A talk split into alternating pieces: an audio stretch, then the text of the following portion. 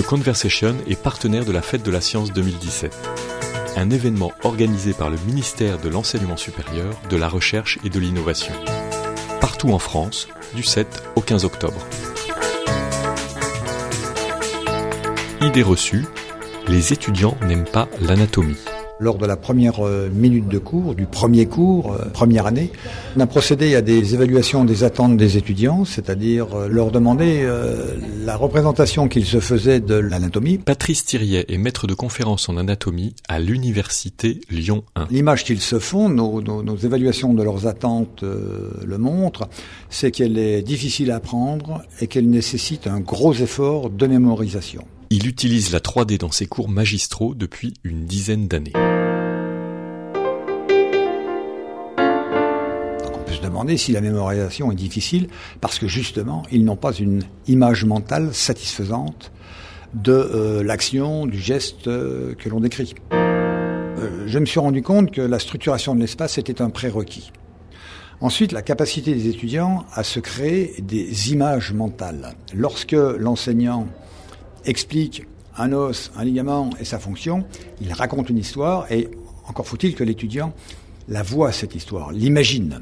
Et puis, euh, troisième euh, prérequis, c'est la capacité à réaliser des rotations mentales, c'est-à-dire de tourner autour d'un objet que vous imaginez. Vous pouvez très bien imaginer un verre de champagne, hein, un cône renversé, un tube vertical et, et un socle circulaire, oui. Mais si vous le regardez au-dessus, c'est deux ronds, c'est deux cercles. Voilà. Sauf que euh, nos articulations ou nos organes ne sont pas toujours des verres de champagne. Je me suis rendu compte de cet euh, état de fait après avoir enseigné pendant des trois ans en Algérie et 14 ans au Cameroun, où j'avais constaté que les difficultés de mes étudiants, que j'avais mis sur le compte euh, au départ d'une moins bonne compréhension de la langue française, étaient en fait les mêmes chez le public camerounais, chez le public algérien et c'était celle également que moi-même j'avais vécue au cours de ma scolarité. Et par conséquent, euh, j'en suis arrivé à, l'idée de prérequis nécessaire pour comprendre euh, l'anatomie. Mais la plupart des, ressources à disposition des étudiants sont des, ressources en 2D. Hein, on montre le corps humain en 2D. Euh, on peut parvenir quand même à une compréhension satisfaisante, mais dès lors que le, corps humain est en action, c'est déjà beaucoup, plus difficile.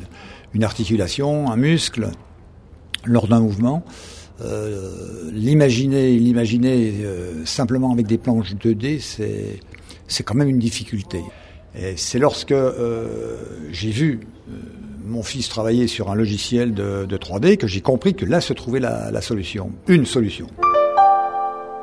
Alors les ressources, ça fait 10 ans qu'on en crée, et c'est d'ailleurs la raison pour laquelle le prix PEPS nous est le prix PEPS, Passion, Enseignement et Pédagogie dans le supérieur, a pour vocation de reconnaître et promouvoir les initiatives portées par les établissements et les enseignants dans le champ de la transformation pédagogique.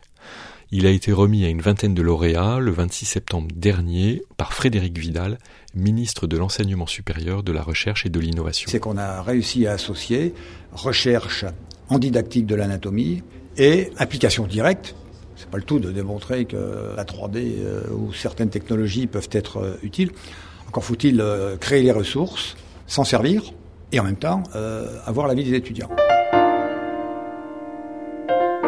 On développe depuis 10 ans la création d'animation 3D. le terme animation est parfaitement explicite sur une vidéo. Une vidéo au sein de laquelle on anime des objets 3D créés par des infographistes.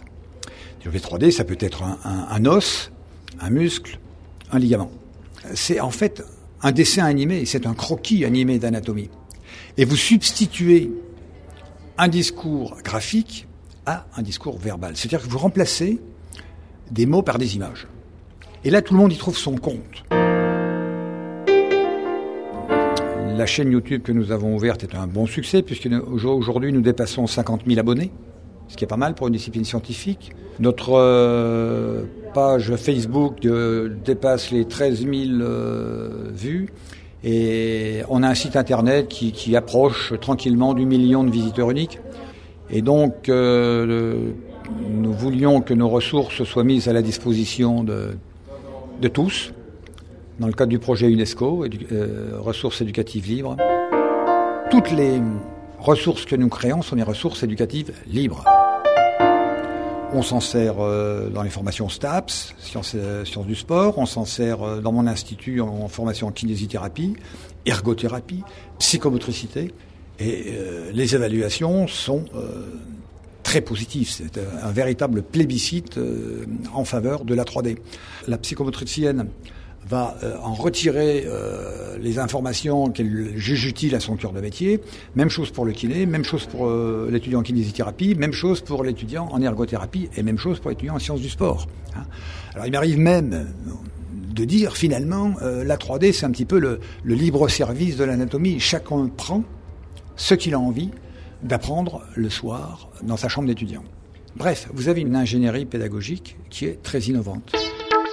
L'anatomie de Vézal à la 3D, une exposition conférence, débat, atelier, projection organisée par Patrice Thiriet à la Bibliothèque universitaire de Lyon à partir du 10 octobre et jusqu'au 6 janvier 2018. Retrouvez toutes les informations sur la fête de la science sur le site de The Conversation et sur le site de la fête de la science.